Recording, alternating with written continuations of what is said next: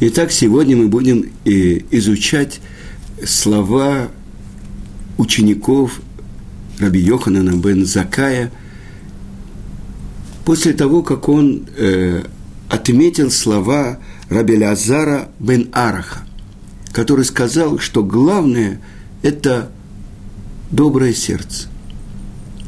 С другой стороны, он сказал злое сердце.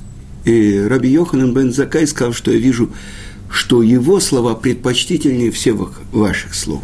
И мы говорили, что это пять учеников Раби Йоханана Бензакая. Так вот, что же сказал, какие три вещи главные выделил Раби Лазар бен Арх. Это 14 Мишна второй главы. Раби Лазар Омер. Хавишакуд лельмот Тора. Постоянно изучай Тору. Веда малашивла эпикорос и знай, что возразить отрицающему веру. Выдалифнейми ата амель. И знай, перед кем ты трудишься.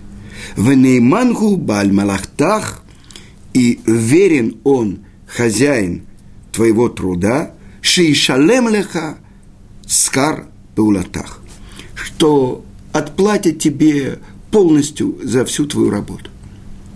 Три вещи, которые говорит тот, кто, слова которого были выделены его учителем Раби Йохананом бен Закаем. И вот эти три вещи. Постоянно изучать Туру. Сказано, что Раби Азар, он первым приходил в дом учения и последним уходил. Дальше. Знай, что возразить Апикойросу. Есть несколько значений э, в понимании этого слова «апикорос». Прежде всего, это эфкер, ничейное.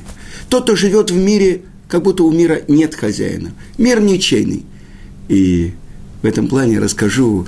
Один человек, с которым я учился, один еврей, э, выходец из Марокко, молодой, очень горячий еврей, он торговал в магазине готовой одежды, по-моему, даже для женщин в Тель-Авиве. И вот что-то он начал болеть, и он приехал в Нейбрак большому еврейскому мудрецу Стайплеру, Рав Янкив Исроэль Коневский.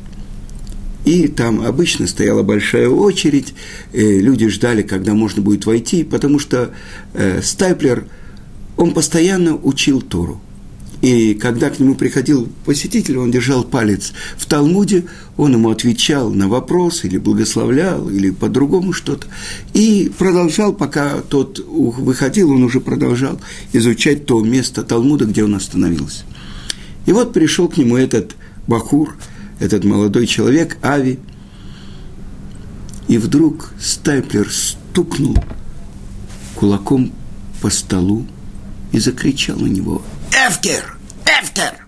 То есть ничейное, ничейное. Как ты живешь? И этот молодой человек выскочил, он был весь багровый. Он не знал, как найти себе место. В общем, на следующий день он пошел, уволился из этого магазина. И начал думать, что делать. Он узнал адрес Ешивы в Иерусалиме и поехал в Ешиву.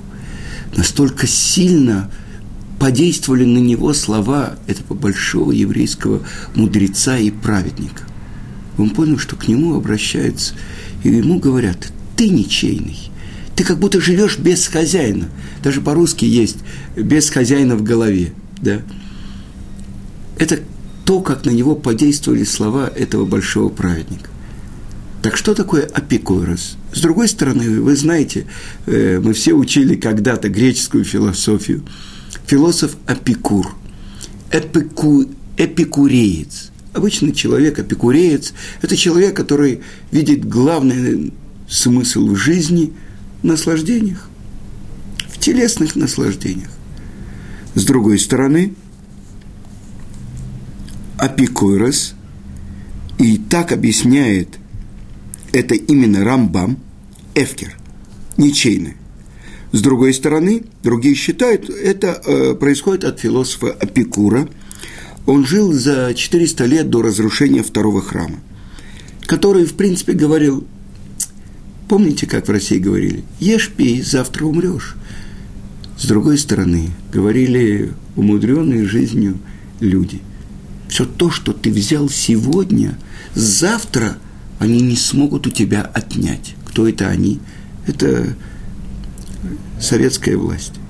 То есть сегодня жги жизнь, а, потому что завтра они придут, у тебя все заберут. Сегодня человек может быть министром, а завтра он заключенный. Сегодня он э, выступает на собраниях, клядется в верности великому кормчему, а завтра его расстреливают. Поэтому ешь, пей, завтра умрешь.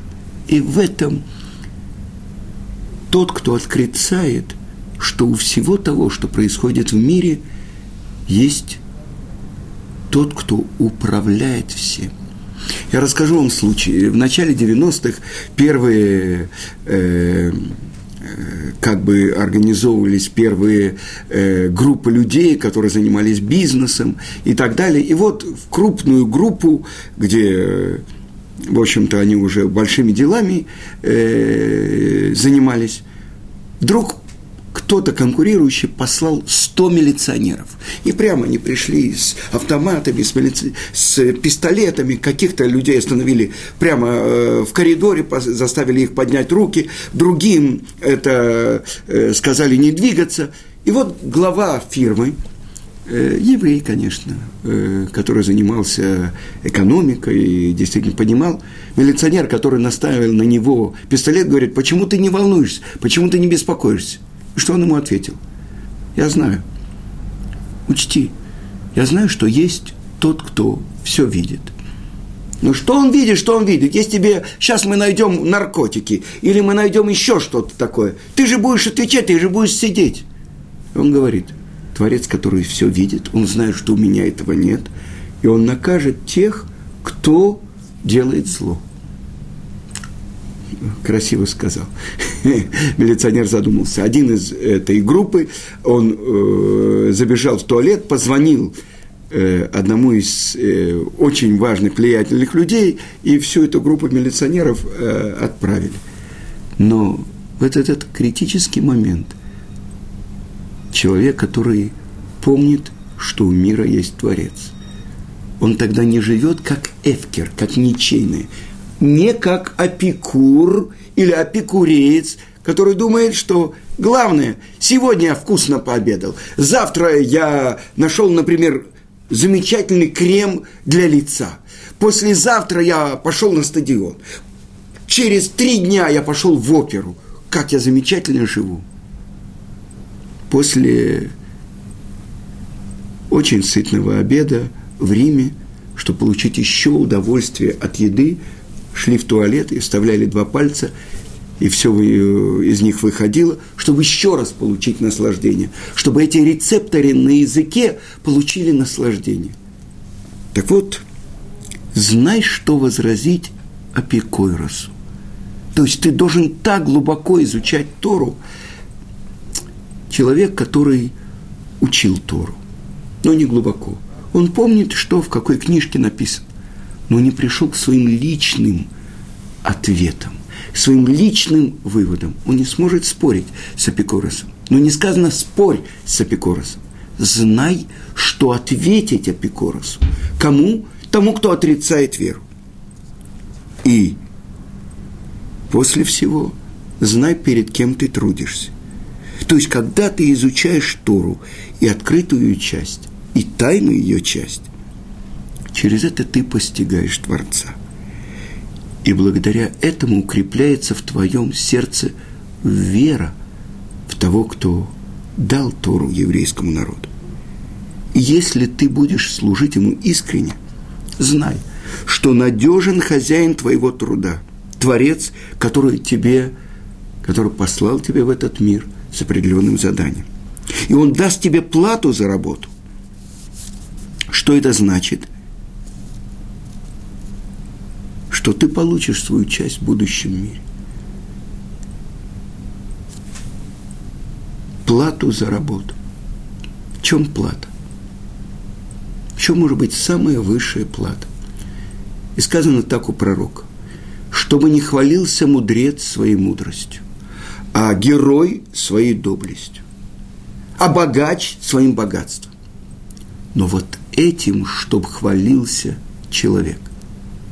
Аскель вейодея оти, умудряясь и постигая меня.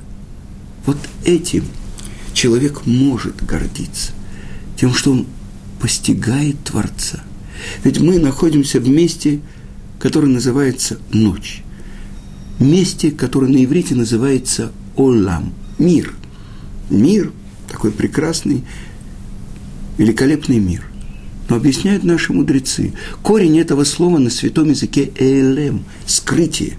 То есть все то, что мы видим нашими глазами, ощущаем всеми пятью нашими органами чувств, это называется скрытие. Кто же скрыт? Кто же скрывается за всем этим великолепным миром? Тот, кто его сотворил. Тот, кто сделал его, ешь ми айн, то, что стало, материализовалось из айн. Айн можно было бы перевести как ничто. Ноль. Но мы знаем, ничто из ничего не получается.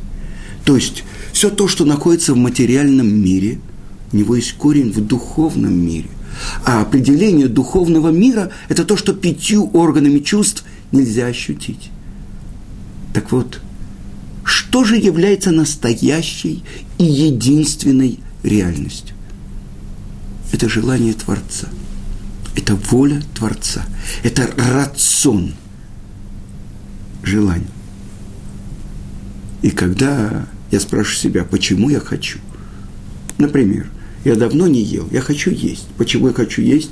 Потому что у меня в желудке есть целая система. Желудочный сок выделяется, дает, э, поступает сигнал в головной мозг. Я хочу есть. Почему? Потому что вот это желудочный сок дал сигнал, поступил. Так я не хочу есть, а только потому, что сработала система.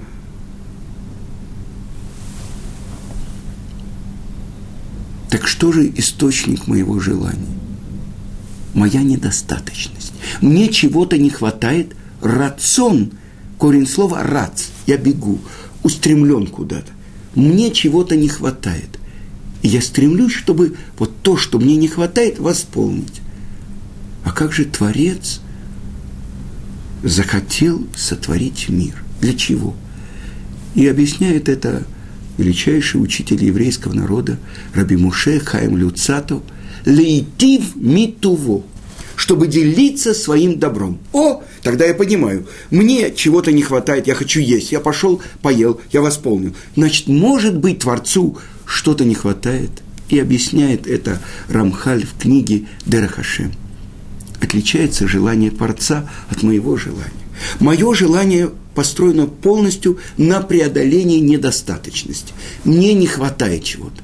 Но не так Творец – Тов, тот, кто сам добро, он хочет делиться своим добром. Не потому, что ему этого не хватает, а потому что это его желание. И почему сотворен мир? Многие спрашивают, почему сотворен мир? Почему Творец хотел сотворить мир? Это высший пик нашего постижения, потому что он захотел его сотворить. И на самом деле самый глубокий ответ, почему я хочу. Потому. Ну как это так? Потому. На иврите. Лама. Почему? Каха. Так. это истинный ответ. В наших святых книгах это написано. Каха – это кетер кола ктарим. Это корона всех корон – что такое корона? Когда перед нами находится царь. Мы знаем, что это царь, потому что у него на голове корона. А корона это выше, чем тело человека. И это источник всех желаний. Творец сотворил мир. Для чего? Мир, мы сказали, это скрытие. Чтобы я разорвал завесу, пелену этого мира и открыл его – и тогда мы открываем очень важную вещь. Основа всего. Ну, э, материальный мир существует во времени и пространстве. Если я задам Вопрос, что такое время? Ну как, это протяженность. Это то, что было всегда. Так ответит мне человек с улицы. А как ответит мне человек, который учит Тору? Это так написано в Талмуде. Басарама Амарот Невраулам. Десятью речениями был сотворен мир. Но если мы просчитаем, мы найдем Вайомер, и сказал Творец, что был свет, и стал свет. Вайомер, Вайомер, Вайомер, Вайомер. Всего девять. Как же сказано десять? И поэтому объясняет Гаон из Вильна, Баадерет или Яу, что первое речение – это первая строчка Тары. Берешит, Барай, Луким – в начале сотворил Творец небо и землю. Или все небесное и все земное. Решит. Этим речением, началом было сотворено время. Ну как это? Нам совершенно невозможно понять. Мы все время находимся в протяженности. То есть вот эта река, которая течет всегда, это время. Помните греческие хронос и так далее. Я помню, когда э, впервые я, может быть, себя осознал, э, когда я был ребенком. Потом я стал подростком, э, юношей, мужчиной, э, отцом дедушкой и так далее. Многие были на кладбище и видели две цифры на камне, которые над могилой. А между двумя цифрами, рождением и смертью, у нас пишется только день смерти. Есть прочерк. Так я нахожусь в этом прочерке. И так весь мир находится в этом прочерке. Так мир был всегда – потому что время всегда. Тогда и материя всегда. И тогда это основа всех апикойросов, всех отрицающих веру. Совсем другой взгляд. То, что говорит Талмуд, то, что говорит Раби Йоханан. Берешит нами Маамар. Решит – это тоже речение. Была возможность сотворена, чтобы существовал мир. То есть начало времени. Тогда на иврите время – это зман – но очень близкое слово на святом языке. Азмана – приглашение. Какое отношение имеет это слово «приглашение» к времени? И тогда мы открываем принципиальное отличие еврейского взгляда от, мира, от взгляда всего мира. То, что сказал самый мудрый человек в мире. «Эйн хадаш тахаташемиш» – нет ничего нового под солнцем. Что это значит – под солнцем. Есть система солнца. Солнце всходит и заходит, все повторяется. Это то, что называется шана, год. Лешанен – повторять. В 2448 году от сотворения мира – Первая заповедь, которую получил еврейский народ. Аходы шазы лахем рош ходашим. Месяц это для вас начало месяцев. Первый он для вас, для месяцев года. Ну что за новый, что за э, первый? Освещение Луны. Э, ну и что? Ходыш, корень слова, хадаш, обновление. И посмотрите на Луну. Сначала ресничка, потом в середине месяца круг, потом опять она уменьшается. То есть все время идет обновление. То есть другой подход к времени. Для вас это месяц Нисан, начало месяцев. Первый он для вас, для месяцев года. А в какой э, месяц по счету? У нас Роша Шана. В седьмой месяц. Ну что такое евреи? Месяцы, есть отдельный счет месяцев, отдельный счет лет, да? А у других народов – год за годом. У христиан солнечный календарь, у мусульман лунный календарь, а у нас лунно-солнечный. Потому что есть разница в 11 дней между солнечным годом и лунным годом. И поэтому у нас 7 раз 19 лет есть высокосный год. Добавляется еще 30 дней, чтобы всегда у нас в весенний месяц Нисан выпадал именно на весну, а не на зиму, лето или осень, как, например, месяц Рамадан у арабов. Так это особенный отсчет времени. Еврейский народ сравнивается с Луной. И говорит самый мудрый человек в мире, Царь Шломо в Шира Ширим, песни песней. Я факелевана, прекрасно, как луна. Ну что за красота у этого блина э, луны, который висит на, на, на небе? И объясняют комментаторы, что вся красота, весь свет, который отражает луна, она только отражает свет другого источника, солнца. Это еврейский народ. В чем же главное назначение этого народа? Отражать того, кто его послал в этот мир. Тот, кто дал ему особенные задания. Тот, кто дал еврейскому народу Тору у горы Синай и сказал, цель Торы не для того, чтобы вы были равенисимусами, для того, чтобы вы были специалистами в области э, каббалистической, э, теоретической, э, каббалистики или талмудистики. Чтобы вы этой Торой жили, чтобы вы стали Торой, которая идет на двух ногах. То есть, чтобы вы прекратили свою жизнь в реализацию Торы. А с другой стороны, народы мира. Солнце всходит и заходит, нет ничего нового в солнечном системе, в мире под солнцем. И казалось бы, это природа. Но вот, раз в 28 лет у нас есть особенное благословение, которое мы произносим – Благословен Творец этого мира, сотворивший творение первозданное солнце возвращается в ту точку, где оно было в четвертый день творения. День, когда Творец повесил солнце, луну и звезды на небосклон. И тогда наши мудрецы объясняют, народы мира поклоняются солнцу. До сих пор есть те, кто поклоняются Солнцу. Но сказано, все цари Мизраху Маарав, Запада и Востока снимают свои короны и склоняются перед Солнцем. И этот момент гнева Творца. Но вот если бы Солнце было властителем и управляющим само по себе, тогда бы оно двигалось по, со, по небосклону, куда оно хотело – но что происходит раз в 28 лет? Солнце, завершая весь круг, возвращается к той точке, из которой оно вышло. В день, когда Творец послал, повесил солнце, чтобы оно исполняло волю ее пославшего.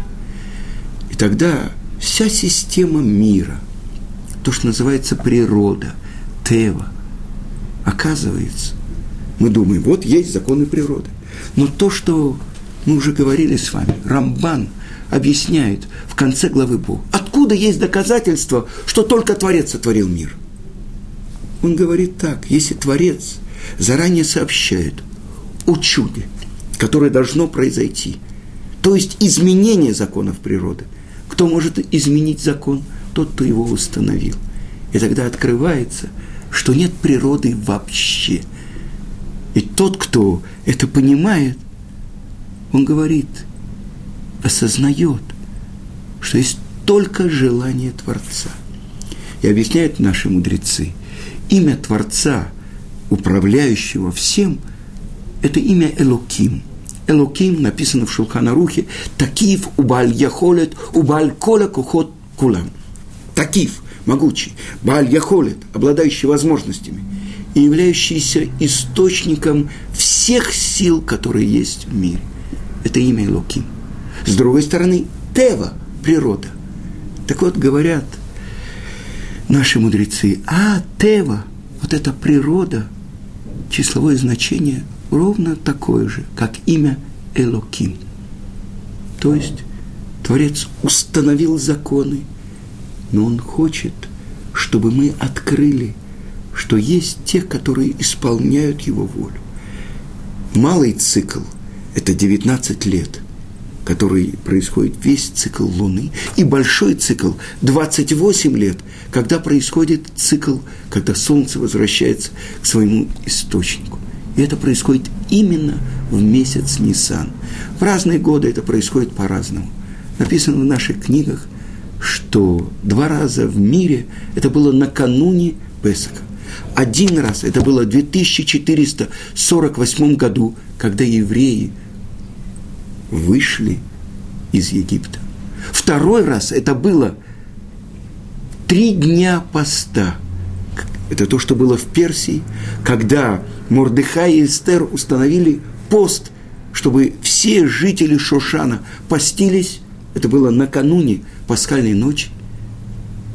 И вот в этом году у нас тоже выпадает ровно накануне Песаха. Мы будем произносить это благословение на солнце, сотворивший творение первозданное.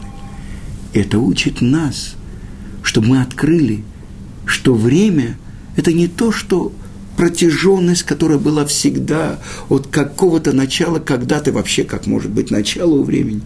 Нет. Время – это азмана, это приглашение. На что?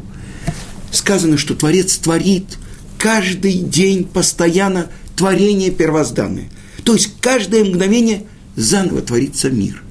И тогда в чем это важно знать для человека? Что каждое мгновение жизни, он как новое творение. С другой стороны, у него каждое мгновение жизни – выбор. Это то, что написано в Таре. Говорит Творец, я сотворил смерть и жизнь. Я сотворил доброе начало и злое. И я советую тебе, выбери жизнь. У Бахарта Бехаим. И тогда время – это приглашение. Каждое мгновение жизни человек может выбрать связаться с источником жизни, с тем, кто его послал в этот мир. И тогда вся наша жизнь, вот этот прочерк, это приглашение на жизнь. Если человек собрал эти бриллианты, если он использовал эту возможность, которую ему дал Творец, тот, кто приложил усилия накануне субботы, будет есть в субботу. Тот, кто собрал бриллианты, будет богатым человеком. Но куда все направлено? К тому моменту, когда человек – встречается со своим Творцом, с тем, кто его послал, и тот, перед кем он будет стоять на суде и давать отчет.